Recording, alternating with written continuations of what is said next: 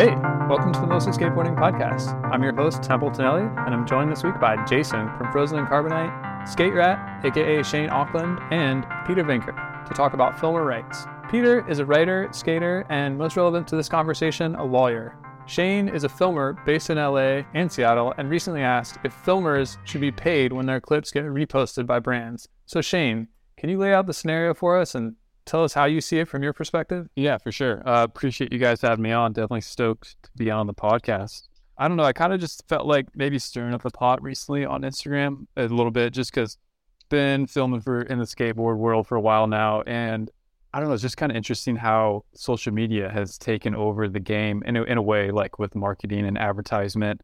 Like, not saying like print is completely dead, you know, but just the way social media has such a power over everything in this world and how we're so addicted to it.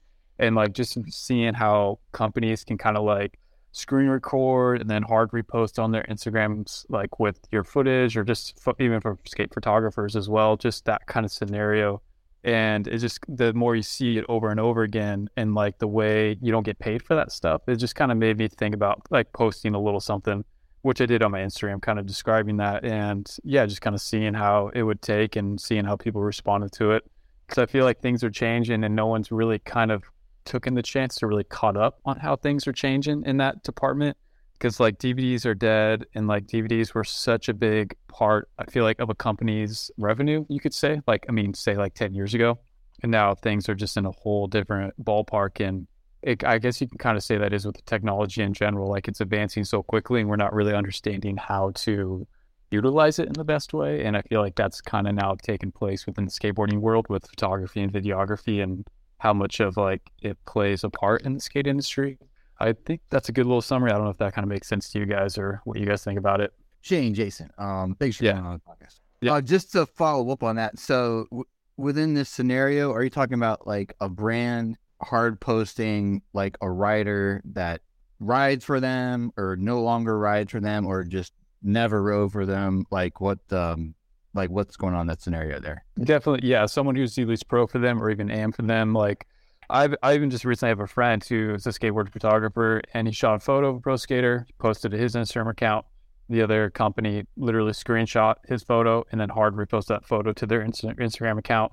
Didn't ask them, didn't hit them up. They just did it, and it's like, Right. like, shouldn't you get paid for that? I mean, they kind of technically just stole your photo, but then it's weird because it's like this whole gray area. It's like, well, it's just social media, it's just Instagram. But at this day and age, it's like, mm, it's not just Instagram. Like, this is such a big marketing tool for any business, anyone in the world in this time of like our lives. So it's like, should you send them an invoice for that? Like, and then, but then it's like this weird kind of phrase like you're well am i going to get cooped out? Are they you know like am i going to burn bridges by doing that? But it's like well and i've had that for me too like they've screen recorded footage and then just hard post and so it's just kind of interesting how things are changing and like should people be talking about this more? But then i feel like people are kind of scared of like getting burned from the skate industry or like oh that's a kooky thing. It's just instagram. It's like in my opinion it's like nah not anymore. Like this is definitely a pretty big thing like in the world now Totally. Uh, Peter, let's get the lawyer's perspective. So if if Shane or let's take this photographer example, photographer shoots a photo, posts it,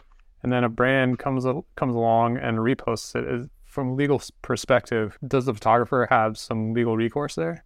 Yeah, that's a that's a good question. And and first of all, I mean, we can we'll put it on the bottom of the screen for you all to see. I know it's a podcast, but the big disclaimer about how this is not legal advice and all that sort of fun stuff we'll put out there. So no one do anything that I'm telling you or anything, and then come blame me or try and file against my malpractice insurer.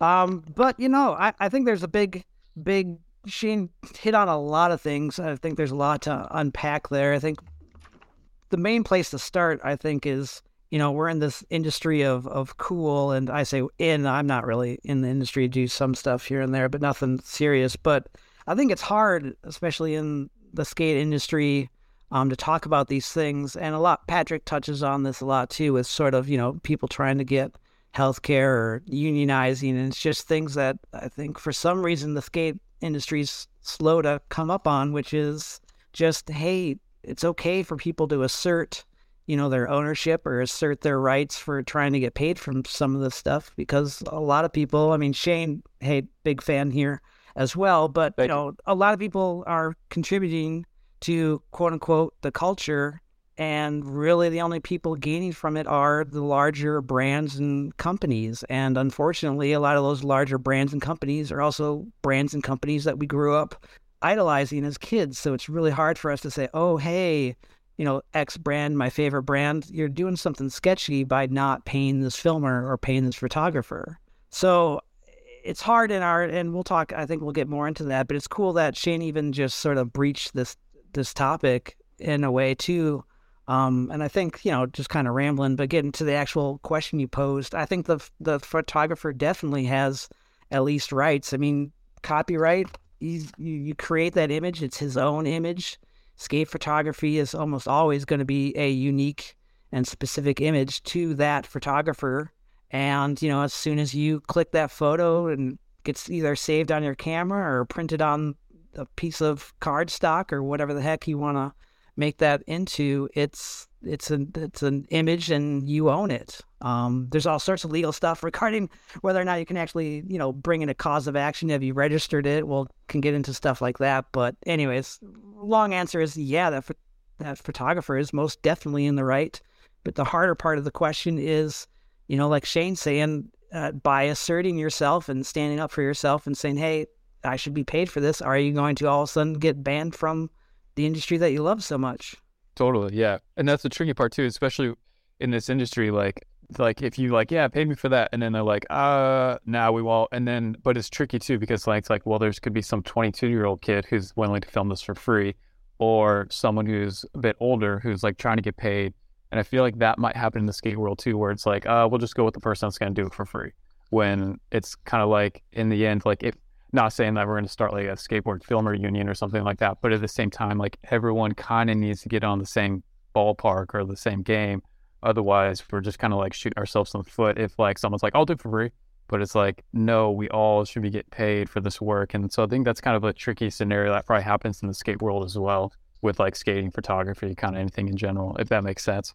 Oh, definitely. And I, I think Templeton would be interesting to hear your take on it too. But, you know, for both you or Shane, I mean, I'm always sort of aghast at some of the skate practices. Just again, I'm a I've grown up just skating forever. I'd, I'd idolized too many grown men, um, just because they're really good on a skateboard, or companies just because they're yeah. you know grew up with my with their images, or more likely the photographer's images on my walls and whatnot. But I mean, you know, in any other industry, you use someone else's work and you call them up and you say, "Hey, don't do that." And either you assert some legal right or you say, hey, can I get paid for that? And they're not going to say, oh man, you're not being cool. They're going to say either, well, you don't have a right to that. We have the superior right. Or they're going to say, oh, oops, here you go. So it's really weird in, in industries, I think, like the music industry has been a little more monetized or corporatized, which isn't a word, but, you know, for longer. But in the skate industry, I think the, the main issue still is just you know, it's it's something that we all love, and you don't want to rock the boat anyways, long way to get to, you know, do you find do you have, you know, in you guys doing any work outside the skate industry, is it easier to get paid sometimes than in the skate industry? Yeah, I would say if I've done some other video work for like weddings or whatever, you know, any other sort of stuff that I can do, it definitely, yeah, it's been easier to get paid than skate world. In skate world, you definitely pull teeth to get paid. Yeah, I think in the in the skate world, there's there's a weird thing where like you know, if you get hired to film a wedding, it's like, hey, show up to our wedding venue at this time, this date, film the wedding. Yeah. Give us a, a you know, edited DVD, and we're gonna give you this mo- this money. But with yeah. skating, it's like, you know, oh, I heard I heard you got a clip with one of our riders. Can you send it over so we can see it, or whatever? You know, it's like it's very loose, and there's not there's a lot of times not an agreement ahead of time about exactly, yeah, where that footage is going to go, who owns the footage, that kind of thing. So I think that's where a lot of this murkiness comes from. Is there's not totally. there's not a strong contract in the beginning. You know, I feel like if exactly, you yeah, if you work for a brand or something like that, like when I was filming, I, I was on retainer for Alien Workshop, and then I was on retainer for DVS. So it was like, okay, DVS owns all this footage, or Alien Workshop owns yeah. all this footage. So like, I personally don't really have that much of a right to it. But then I'm filming with Bera and like yeah, and then like I meet Mike Carroll, so I film some stuff with Mike Carroll, and then that's like I own that, and then it's up to me to divvy that out and then collect on it. Yeah, totally. And not to mention, even when you're going out to go film, like you spend all the money in the gas, you spend a full day, and you don't get a clip. So it like for me, the filmer, like I'm already out so much money, especially when you get older in life and more adulthood comes in, more responsibility comes in. And then it's like you kind of sit back and you're like, wait, what am I doing here? Like I just went out all day, spent all this gas money, and technically you made no money, especially when you're in the freelance life. You know, you're not any retainer or staff for a company. And then that's like a whole predicament that comes into play as well. Yeah, let, let's get into that. So, like, if everything's going right, how did how was how does a filmer get paid? I mean, I feel like paid? yeah, in, in this day and age, mostly all my stuff is freelance unless I'm doing some work, like a, maybe a little more, a little bit of like retainer work to an extent. Um, but yeah, literally just kind of skating with all the guys I know here in LA, and then kind of just sending that clip over to a company, you know, and then seeing if you, that they'll buy the clip or if they want the clip, or at least talking with the pro skater I'm, I'm filming with, and like, are they working on any projects in general? But then even after that, it's still kind of just pulling teeth as well. I mean, not to mention just even with uh, uh, Enjoi, you know, Enjoi is like officially done, and like I filmed some clips with one of their pro riders probably a year ago, trying to invoice for that, and Dwindle would just not pay me, and like I'm not the only one. I've heard from even photographers and other filmers as well. They owed so many people so much money, and yeah, so that's interesting. Whatever happened to Dwindle, but yeah, it's just kind of crazy how it's. I mean, kind of like how Ryan Lay said in the podcast he did with you guys. It's just like videography, you know, holds such a big currency within the skateboarding world, the culture, marketing, brands, everything. But yet, in my opinion, I feel like a lot of filmers are just getting the short end of the stick. And it's just kind of interesting, especially in this day and age with YouTube, uh, Instagram, TikTok, everything. Video, video is everything. But yet, the filmers kind of seem to be making the least amount of money. I don't know. It's interesting. And I don't want to like come up on like complaining or whatever, but like, it is just kind of I do like to just sit back and think about things. So it's kind of interesting trying to get that topic out there and get people commenting on it or just discussing it in general. So Shane, from the way you explained how you do business, filmers are independent contractors. Is that right? Yeah. Yeah. All 1099 pretty much seems like, unless, yeah, unless you're one of the few that are staff for a company, which doesn't seem like there are many these days. I feel like a lot of companies have let go of all their filmers and everyone's just kind of contracted out, or a few people are, are on retainer. Gotcha. So, I mean, the way I look at it, like when you get someone to like do some work on your house or whatever, you're Yeah. renovating your uh, basement or you know whatever the hell, they have a contract. Whether it might be like a boilerplate contract, it might be just written on like a napkin or something. Yeah. You know, there's some kind of contract. Is that so- that something that like I think we've talked about this, but is that something that you have considered or you think would be a step in the right direction? It yeah, definitely would be. I mean, to get this more legitimized and like try to do it properly for sure makes like 100% like sense.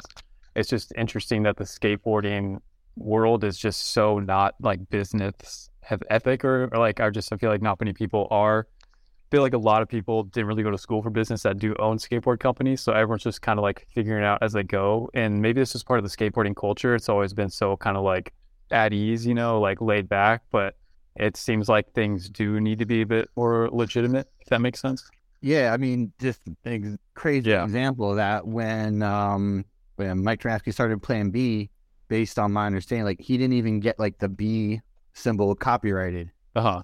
or Plan B copyright or anything like that. Didn't do any of that paperwork.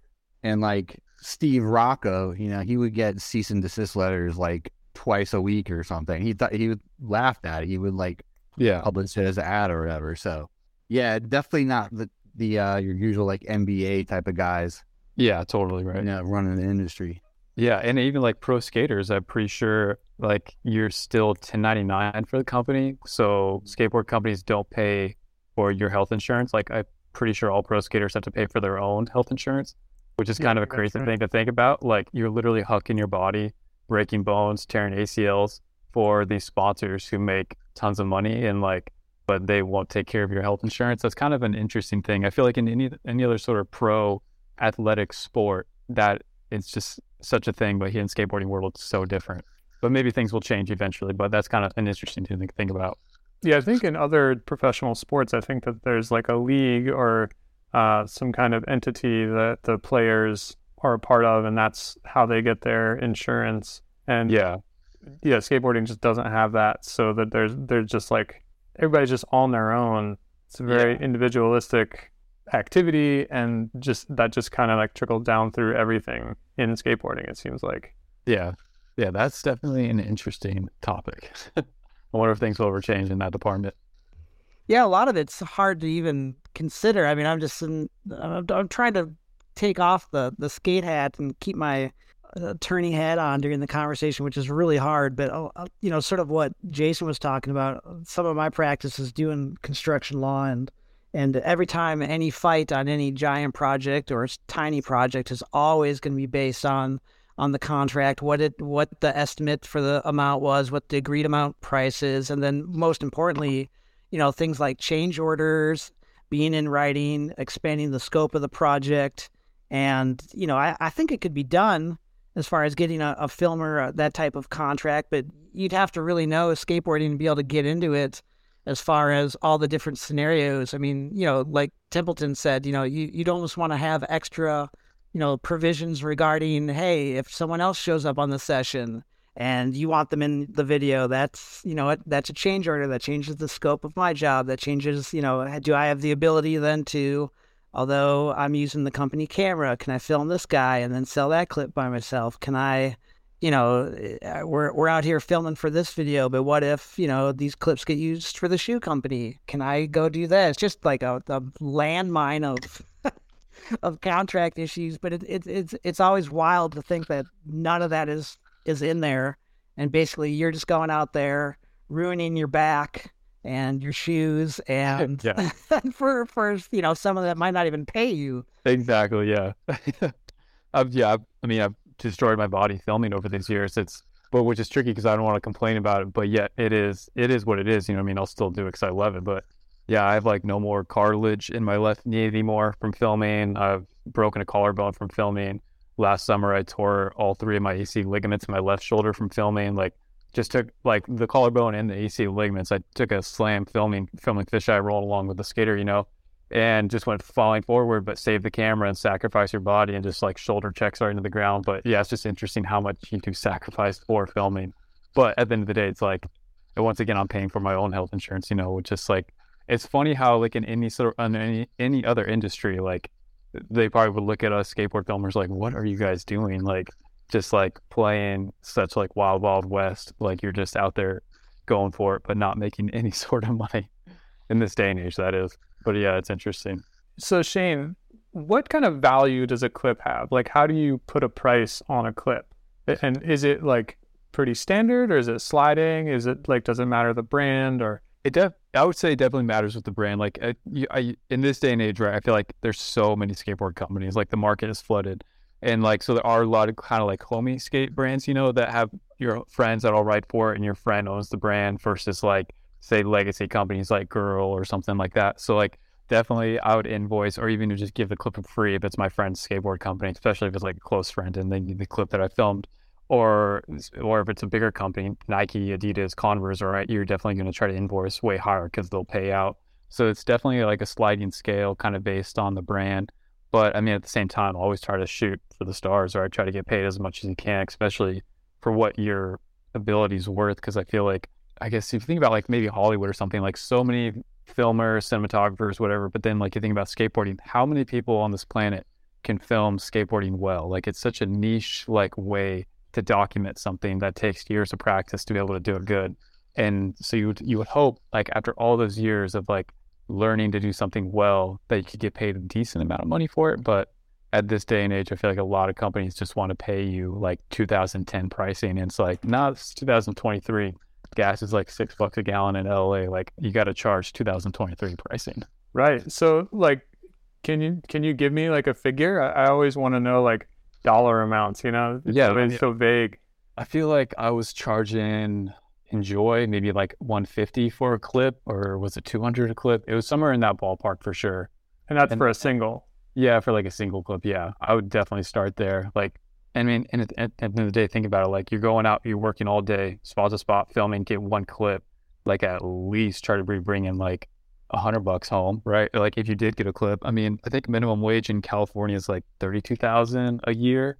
So whatever the math is on that, you know what I mean. Try to bring in home at least whatever that would be for one day of work throughout like a you know five day week period. So like yeah, I would start around there for sure. But I guess you know, kind of depends on the company too, what they can afford, and which is always interesting, especially when like you think about some of these guys who own these skateboard companies, and you know they live in like million dollar homes. So it's kind of interesting, like how much is your time worth when these guys, you know, are doing all right. But like videography work, I feel like is such a backbone of a skateboard company. Like when you're watching a video, right? you know, I'm I'm trying to think of different videos, and I guess it's it's two different questions for you. One would be, so is just a single trick worth the same as like a city block line of tricks? Yeah, right. Exactly. No, I for sure I would charge more for a line and then charge probably less for like a B roll or a lifestyle shot. It definitely, yeah, you definitely. I would, I would for sure say charge more, which I do if you know that works out. But yeah, I mean, you're putting more work. You're definitely destroying your elbow, especially in this day and age, filming with a HPX and Extreme Fisheye, which weighs like 100 pounds, right? So like if you're filming a line, like at least a two or three piece line, that's way more energy, way more work, and like so definitely charge more for that clip. So what would cost more, like a, a zero style edit where there's like 50 single tricks in one part, or like a GX video where there's like three lines to a part. Yeah, I, I would charge. I mean, I guess if you're working, if you're if you are just selling individual clips and not doing like a you know like a retainer or like they contract you to have to do a full project with someone. But yeah, if you're doing just individual clips, yeah, invoice higher for lines and then a little less for a single trick and then a little less for the B roll shots or whatever. Oh yeah, that's really interesting. So I'm I'm going to give a little context from from my time as a filmer. This is I got a rate sheet from Sole Tech for this is skateboarding, which is, is that 2001, 2002. So single trick fifty dollars, line of two tricks or more seventy five dollars, trick used as slow mo hundred dollars, and miscellaneous footage up to fifteen seconds fifty dollars. Mm-hmm. So that that's the rates from 2001, and that in my experience, seemed about standard across the board. I remember selling yeah. clips to digital, and they were like less than that. You know, I think maybe it was like 40 for a single, and I, I don't even know. Maybe it was 40 for a line. Uh, yeah. But I, I, don't even think I got paid for that invoice. Uh, again, hard to hard to chase those things down. Um, and then yeah, I, right, yeah, my retainer for Alien was 1200 a month, and then DVS was 1500 a month. Nice. Yeah, and I used to work for the Berrics back in the day, like the original staff in like 2009 to 2011, and I was making two grand a month, but after taxes, like you know, 1600, working five to seven days a week. But that's like the last. Actually, no, I've done some other work too, but yeah, I'm just. But it's just interesting too how inflation works too, like, or even just even about like your pricing for Sole Tech in the early 2000s, right? I wonder what like Sole Tech now would be like paying as well because I feel like maybe the, I, I don't know what you do. You guys think Sole Tech was doing way better back then versus now, like money wise, before Nike and Adidas and Converse came into the market?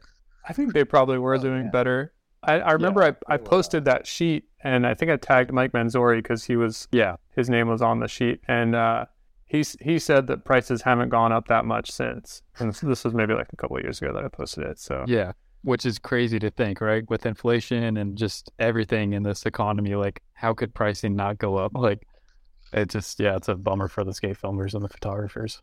Oh, I was just oh, gonna say the value of a clip or like a clip gets used and seen by so many more people. So I think that it, it deserves to you know to be compensated for how far reaching it is. You know, like how many people have seen, you know, in 2002 or 2001, how many people saw this skateboarding?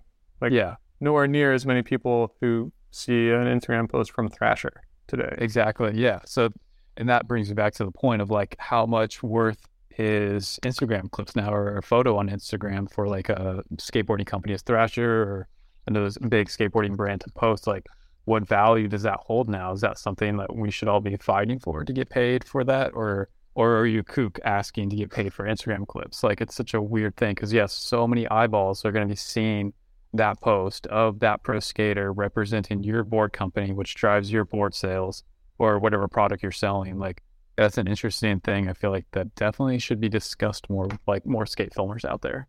Yeah, it kind of goes back to too just sort of the general overarching thing that we were talking about too, which is you know you you think of Sole Tech now versus then, and of course we all think of you know Manic or any any you know old Sole Tech thing where it seems like that footage should even be more valuable because it was so much longer a period of time before you saw any of it. Yeah. So, you, so in our heads, you think that that should be worth more, but I think it's definitely more what Templeton is alluding to, which is, yeah, we all, you know, the world stopped while Arto's doing, uh, you know, a line regular and then a line switch, the same line. But today, you know, some post on Instagram by Kelly Hart probably gets that many viewers in a day. Yeah.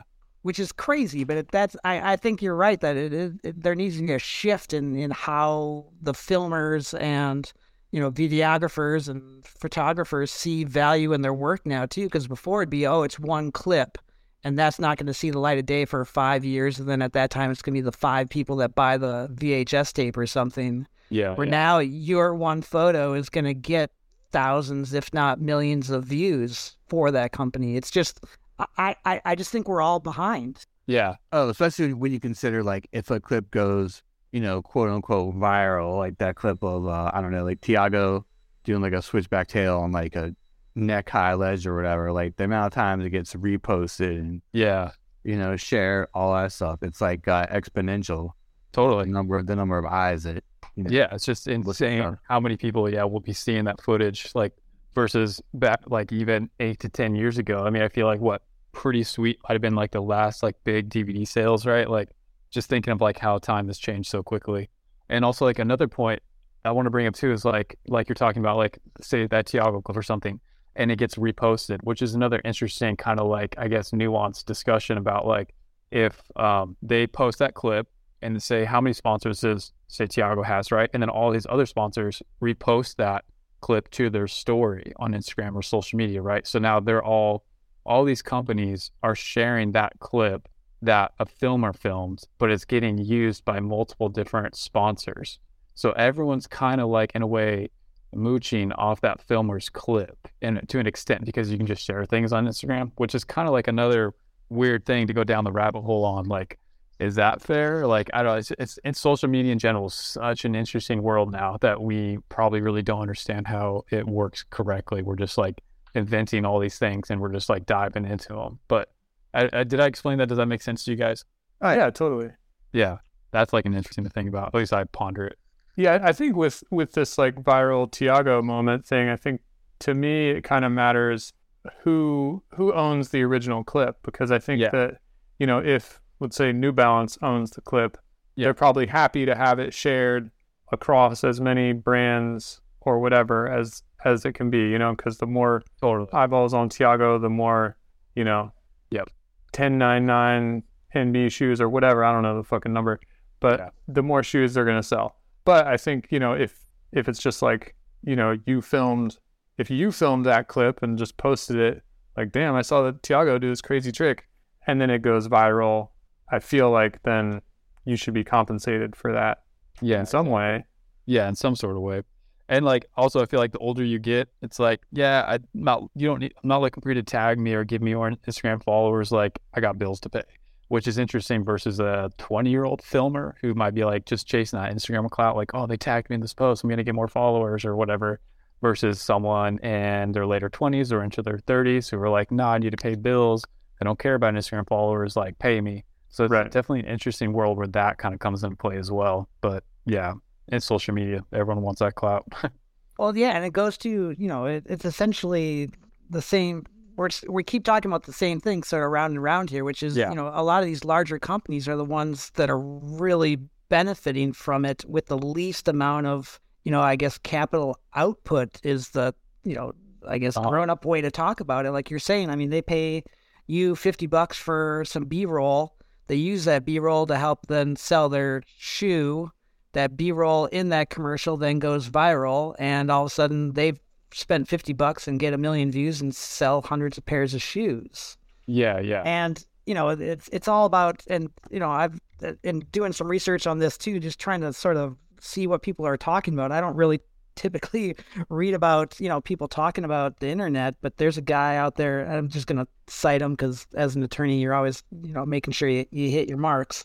But there's a guy out there called douglas rushkoff. He wrote a book called throwing rocks at the google bus some, you know, I, I don't know. I think he's in SF. Maybe Connor Doherty on skate Twitter might know this guy or something. But anyways, he talks a lot about how a lot of the people that kind of build up this this meta or this database of, of content that then are used by larger companies that normally it's those creators that are ones sort of with the most to lose when you stop giving credit Mm-hmm.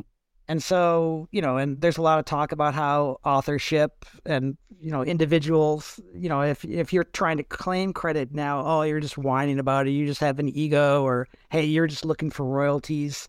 But then the flip side of it is, well, yeah, of course I'm looking for royalties on it because like you said, Yeah. you know, when you're younger, hey, I don't care if if a skate company uses my clip, I'm probably a big fan of them, and oh my god, you know, uh, you know, and not to pick on them, but hey, girl, use my clip. That's amazing. Oh my god, you know, thank you, thank you. They didn't at me or didn't, you know, put me in the credits. They didn't pay me, but I don't care. It's my all-time favorite company. They're not using my stuff.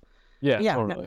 Cut to 35, and you're, you, you know, you have kids, family, or even just your own place that you're trying to pay the rent for, and all of a sudden that credit doesn't really it goes a lot longer now. And so again, it's it's it's a lot of these skate companies have built their empires on, you know, sort of taking advantage of people just thinking they're cool and being like, "Oh, it's okay, you know, you'll get me back later," but that only goes so far. And again, I'm not, you know, we're not trying to paint this terrible picture of everyone, but it, it, it's something that I'm really excited that people are talking about because it's just fun to talk about as far as, you know, what have we been taking for granted all these years. Now I'm going to watch a video part and I'll have those little, like, uh, you know, if you remember the VH1 little bubbles that pop up in videos, it'll be like 50 bucks, 150 bucks, 20 bucks, 30 bucks for that clip. Oh, sweet. You know, it's, it's, it's just wild. It's cool.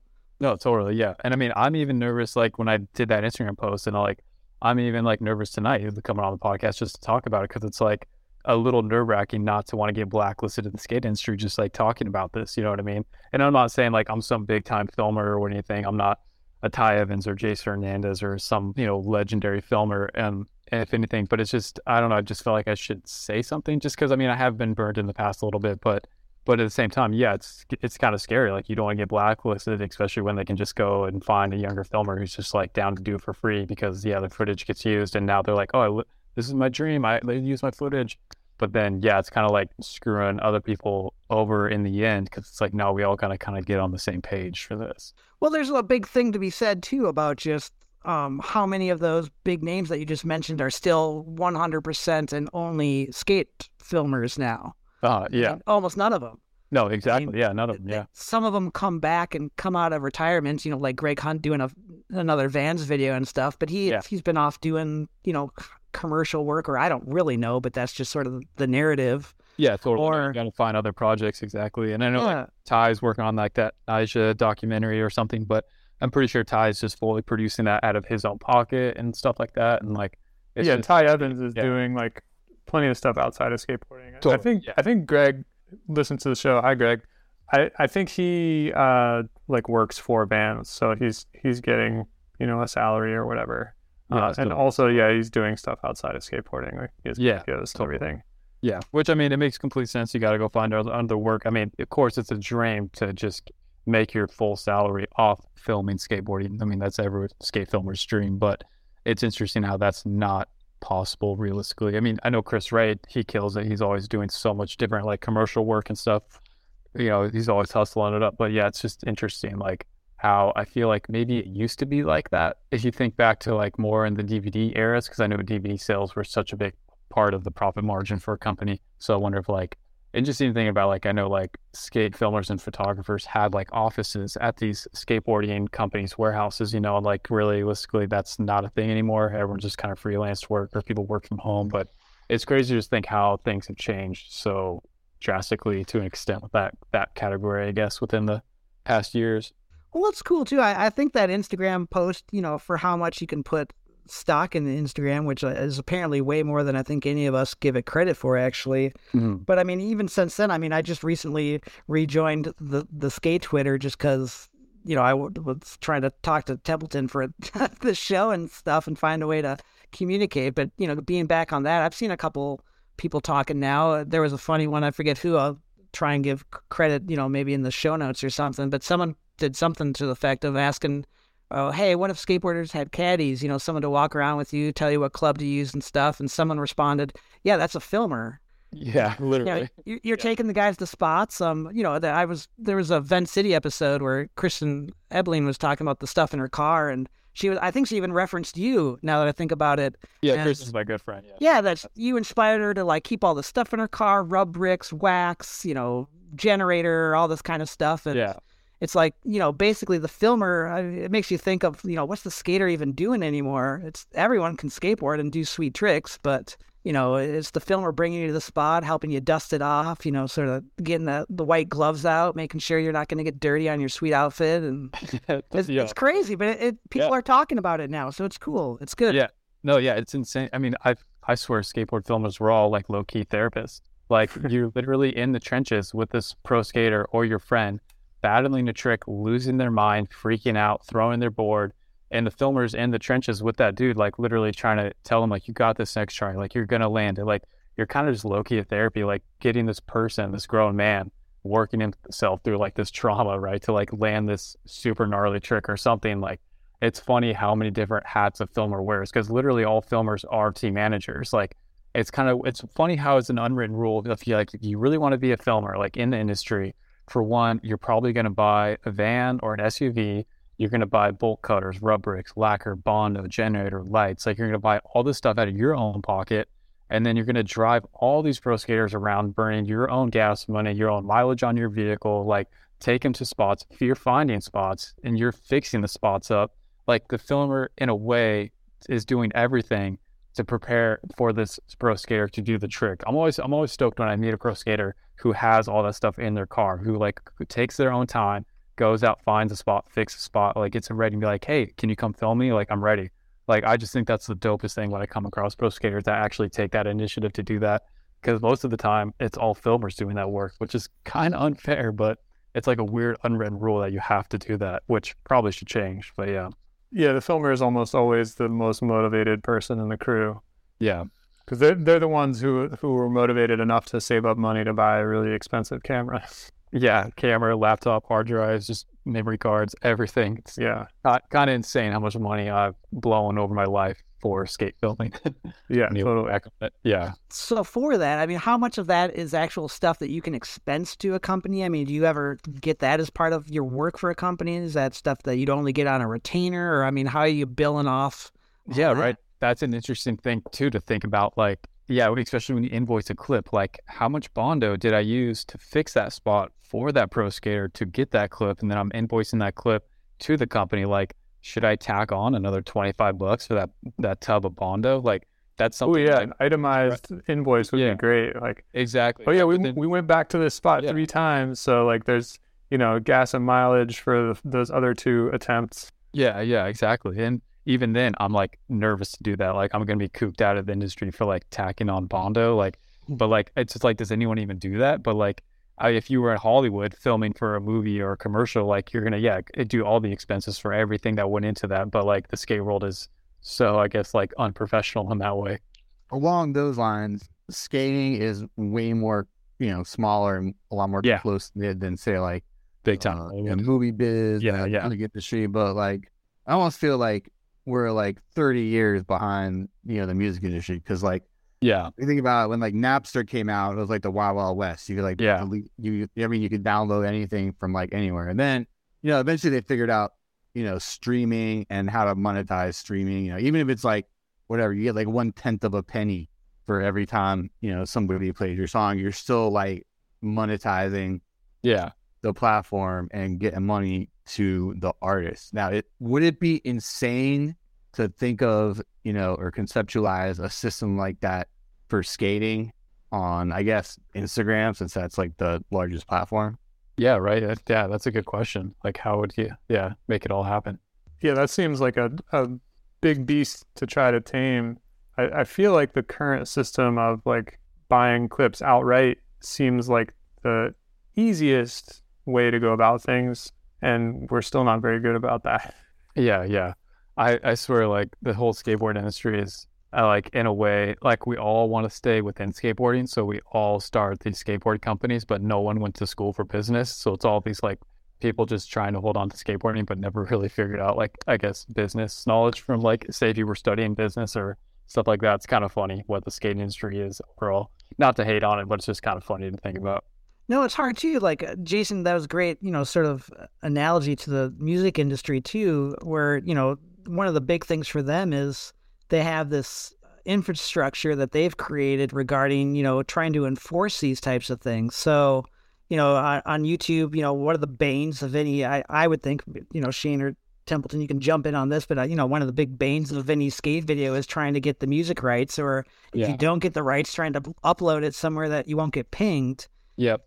And just that getting pinged, that's one of the big weapons for the music industry is they've got these the software that can go out and just find the ones and zeros and oh my god, you used, you know, freaking Sinead O'Connor for the fifth time and so you're getting your video dropped down where in skateboarding, you know, no one has, you know, especially, you know, and this isn't to to, you know, knock you guys down or anything, but you know, as an independent filmer, you can't spend your week or a month or a whole year of your life chasing after people who are uploading your clips or throwing one of your videos on YouTube because, you know, one, you got to be out doing stuff to make money. You don't have the time to just go enforce it.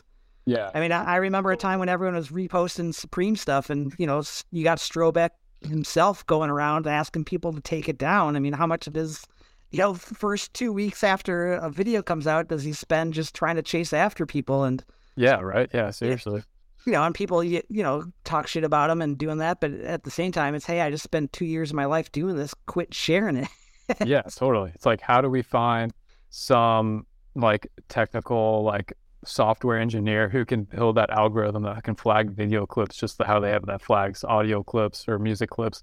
I guess I wonder, yeah, I wonder if that will ever be invented one day or when it does come to like light. That'd be interesting to see how that plays out, especially for, yeah, videographers and photographers. Yeah, I, I think w- with that music analogy, it's still, uh, you know, you could say that the skater and the filmer are kind of like the artists, and the brands are like the record labels, and the, the record labels are out there pursuing their, um, you know, their ownership of these copyrighted materials, but the bands and you know the musicians are still like the last in line to get paid, just like the skaters and filmers. So Yeah, I, yeah. I think that it's tough without a giant industry, you know, behind you doing the work. Yeah, that can actually make it happen. Yeah. I think that a part of it too is, you know, that, that same art, art, uh, that same author, losing my, my ability to speak here. Um, that same author that I talked about before, that Rushkoff guy, was talking about how, you know, if you're trying to figure out how people use a certain medium, you kind of got to go to the biases within that culture. And again, it just goes to the overall, I think, you know, one of the topics of this conversation, which is, you know, it's just in, in skateboarding, we love to share things. You know, there's the you know, Patrick might like that I'm mentioning. You know, in in High Fidelity, one of the big things that they talk about in that both movie and book is you know it's not what you are like, it's what you like. And I think a lot of us, you know, for any of us, you know, if any of us are into a certain video or one way that you gauge, you know, whether we're going to be best skate buddies is, you know, who your favorite skater are, is who's your, you know, what your favorite video is. And so part of our own makeup is sharing videos and the easiest way to do that is just link a bunch of videos or you know for some people it's to create you know uh, their own skate youtube where all they do is throw up you know compilations of all their favorite clips or videos and again it's we, we're in this culture of just sort of where it's it's sort of expected that we share stuff without any consideration of you know what it is we're sharing and what we're sort of taking away from filmers so it's it's kind of hard again you're not you're, you didn't pick the best industry to you know be a filmer in Yeah, exactly. One hundred percent. But no, yeah, it is. Yeah, that's tricky. Where kind of it's just like everybody wants it for free. But yeah, it's an interesting industry, that's for sure. and we're all we're all guilty of it too of you know hitting each other up for well who's got the link to that new video Yeah, you know and and sometimes you'll you'll be a lucky enough filmer that you've got enough friends somewhere that you'll say oh well we can't share that one everyone go buy that one yeah, yeah, and if you're not one of those guys people just throw your link up and you know there goes your premiere yeah, totally. Yeah, my my feeling on that is like, I don't know, people might not like this take, but I feel like for brand stuff, it's kind of a free for all in my opinion. Like, you know, like Baker had that video. Uh, it's kind of get out of their hands. And I I don't have a problem with sharing that link to my friends. You know, like Mhm. because it's it's a piece of promotional material. It's not like you know, but if like I would never share like a mandible claw video or something. Like that's that's like a a piece of art that that that guy like slaved over, and it's like a a beautiful artistic vision. And I'm not gonna like rob him of his opportunity to make money off that. But I, I like Baker. They're just using this video to sell more boards or more T-shirts, really. So fucking share all you want. It's it's how I see it, and you know, Yeah. maybe some Source people are not gonna like that. Yeah, I mean, like along those lines, something like there's this whole uh, I don't know, point of view mindset in the current like internet world where like everyone's like, "Fuck it, information is free." Uh, you know, data should be free. Share everything. You know what I mean? hmm So you have that to contend with as well. Yeah. How it plays into it. Yeah. Well, it's crazy too. And and Templeton, you posed, I think, in the you know in the show notes, the question just about how you know what about different platforms? What about you know is just should ever are all bets off? Is everything free? And you know part of that goes to you know all the legacy nostalgia accounts out there, and you know so I guess I'll jump ahead if you don't mind, just kind of pose the question to all you guys that you know what about these accounts that have tons of followers? I don't know that any of them are monetizing off of it, but maybe some of the YouTube channels are. But you know, like guys who are doing remixes of all the Carroll parts into one, or you know, anything like that. I mean, what are you guys thinking? Uh, you know, particularly you, Shane. You know, what if a bunch of your clips of you know, say Corey Kennedy or something are used in someone's remix of you know the past five years of Corey footage or something? I mean, what Yeah. are your takes on that? No, totally. Yeah, I guess that isn't. Yeah, I've thought about that one too, but I guess it's interesting if they are capable of monetizing. And if they are monetizing, then yeah, that's like just not cool at all because now you're just making money off another company's product, another filmer's product. I haven't, I mean, I had some companies uh, rip footage of Corey off my YouTube and they've hard posted on their social media accounts without asking. And that's, that's kind of, you know, another thing that kind of triggered me. I'm like, well, yeah, I mean, I got Corey's back no matter what. I love for him to have his footage advertised and everything, but it's like, can you at least hit me up? Can you send me a box of gear? Can you like in, any sort of like just like pay me? Like, but yeah, that's happened in the past, and it's just like that's not cool. Like, you just kind of stole my footage, and like, but it's weird because it's like, yeah, I want Corey to be advertised no matter what, you know. But yeah, at the same eh, at the same time, it's like they're just straight up making money off my footage, and like, yeah, it's interesting about those other YouTube accounts who upload like, yeah, right, or they upload like all these full length, you know, skate videos from back in the day. But I, I, yeah, it is interesting if there's some way we can figure out if they're monetizing those or if they're not. But if they are, then yeah, that's kind of pretty suspect for sure. Yeah, it, it's wild too. I mean, uh, Jason, if you could give a sound clip of of rudimentary internet research. Rudimentary internet research. Yeah. there you go. Yeah, Mm. I mean, doing a little of that uh, research online and seeing how people monetize. I mean, it, it's crazy. I mean, there's full on, you know, worksheets from Instagram or pick any of your social media things, and they lay out how exactly to use other people's content, but not to get pinged or not to get your monetization badge, you know, taken away Yeah. and and most of it is really crazy, which then coincides with a lot of copyright law too, which you know, which is basically if you do any sort of commentary or you put at least enough of a original spin on something. But that's why you see all these YouTube guys out there just commenting on another person's video, and you're like, all you're doing is sitting there talking about this video. The main reason people are watching it because they love that video but yet you know the commentator is the one monetizing it just by giving sort of your run of the mill you know slap message board uh you know commentary on it which is also kind of crazy that you know and and that goes to just any of these platforms it's it's hard to make the original content and so as the skate filmer you're the one who's making the most original content but yet everyone else is finding ways to sort of monetize or make money off your work Yeah. Just piggybacking off your back. Yeah. Literally. Yeah, once once the footage is there, it's pretty easy to make make new things out of you know existing footage. But going out there and driving and bondoing and you know doing all the work to get a clip is a lot of fucking work for that single clip. Yeah. Talking about um, real quick, talking about YouTube or whatever. Can filmers like get paid from YouTube? like so let's say you come up with like a homie video or an independent video and you post it on YouTube, like can you monetize it and get paid? Yeah, I mean, I I on my YouTube channel I monetize videos, but the only videos I can really monetize, you know, are the videos I have the song rights to, or if I'm not using a song, you know, there's all those YouTube skaters out there that are definitely making some money doing all like the vlogging stuff, you know, uh, all that. But yeah, it just depends. Yeah, if you got the rights to the content. But I haven't really dove in. I feel like I definitely should try to utilize my YouTube channel more. Like I have a decent amount of subscribers, but I just kind of, I don't know. I just, I'm just trying to figure out how to like you utilize it in a way where I'm not like doing skate vlogs and just kind of, I don't know, because I, at the end of the day, I don't really care about making the money. I'd rather just make an edit the way I want to make a skate edit on YouTube or something and just post it. But yeah, that's it. Yeah, the whole YouTube world is an interesting world. Like, it's definitely something I haven't dove into, but I probably should just to try to make another source of income. Because yeah, being a skate filmer, not much money in there.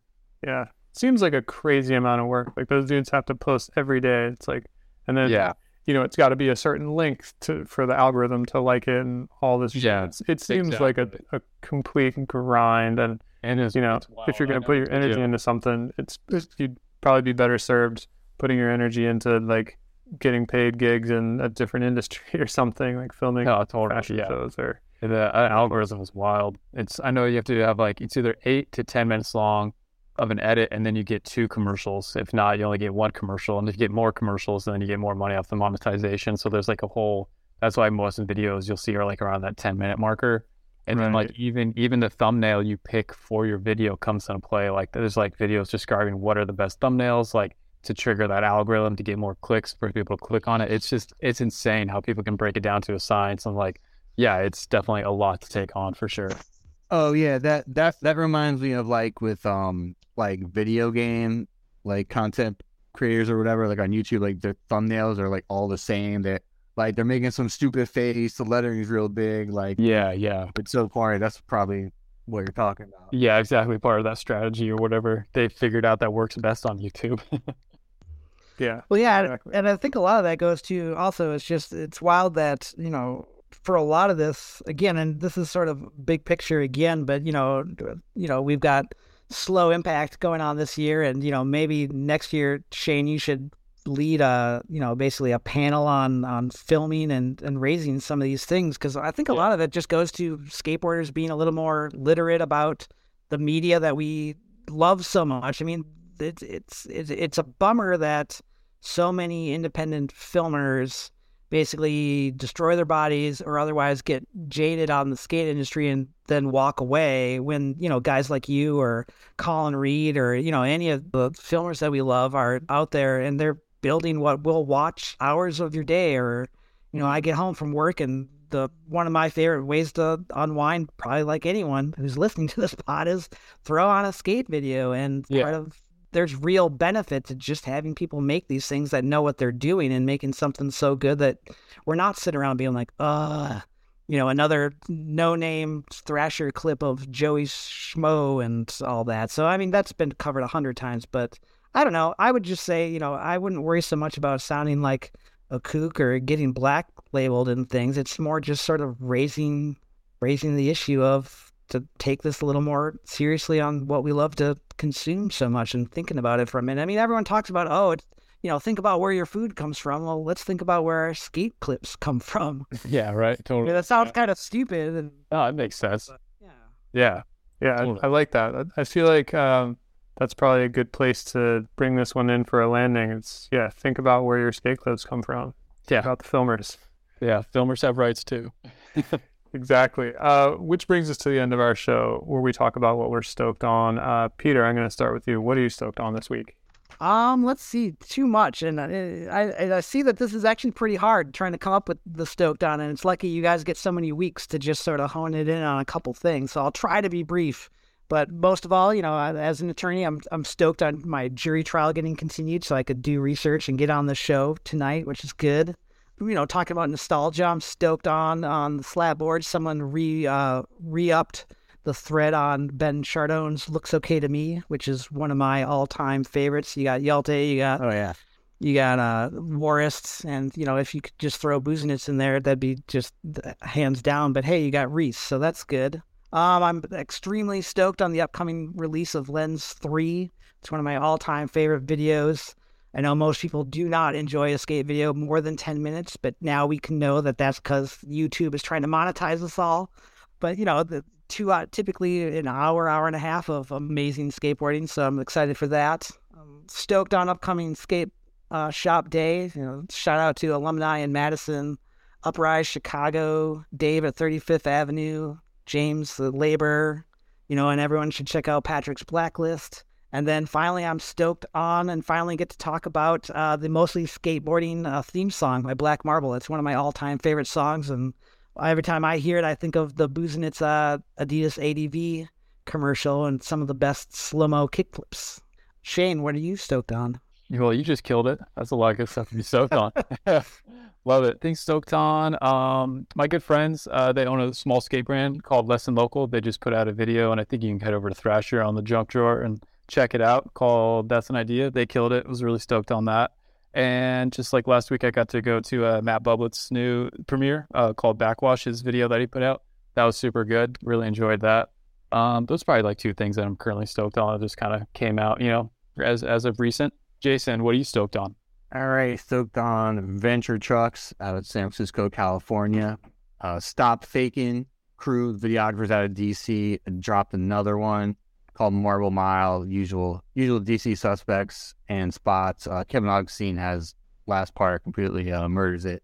As a video game liaison for this podcast, I'm also stoked on Call of Duty Modern Warfare 2 Season 2, also Warzone Season 2, uh, you know, usual new maps, new guns, shit like that.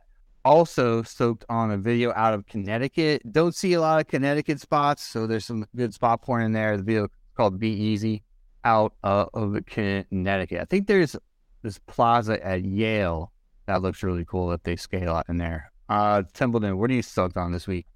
I am stoked on a little Instagram nostalgia account. Kind of funny, all the stuff we've been talking about tonight. Um, it's called 411 VM Commercial Break. There's like underscores under the different words. And basically, it's just all the commercials from 411, uh, and they're just posting them in order they're posting them kind of like in batches, I guess, probably in batches of like the commercial breaks that were in the videos and watching them kind of made me realize that like like you know I follow Chromeball and like all the other nostalgia accounts and like the 411 commercials give me the like most potent hit of nostalgia out of like all that stuff. So super stoked on that. Whoever made this thing a reality, thank you. Super stoked on it. So everybody go check that out. It's 411 VM underscore commercial underscore break on Instagram. And that's it for our show this week. Be sure to check out mostlyskateboarding.net for the links to the things that we talked about and other shoutouts. Until next time, you can keep up with us all week online. Uh, Shane, where can the people find you? Um, yeah, they can find me on Instagram at skaterat, S-K-8 R-A-T, and our website is skaterats.com. Yeah, and just we got some new videos coming out. Um, Corey and I filmed a video last summer. I was in Washington and Girl Skateboards should be posting that video soon. It's like an eight minute long kind of summer trip edit, skating, camping with friends, some new Corey footage. So keep an eye out for that. I think people will pretty be hyped on it, getting Corey back in the groove of things. Been pretty stoked. Fuck yeah. Peter, where can the people find you? Um, people can find me on Instagram and Twitter once again um, there's not enough pants and uh, other talk on there like I was promised by the show as a listener.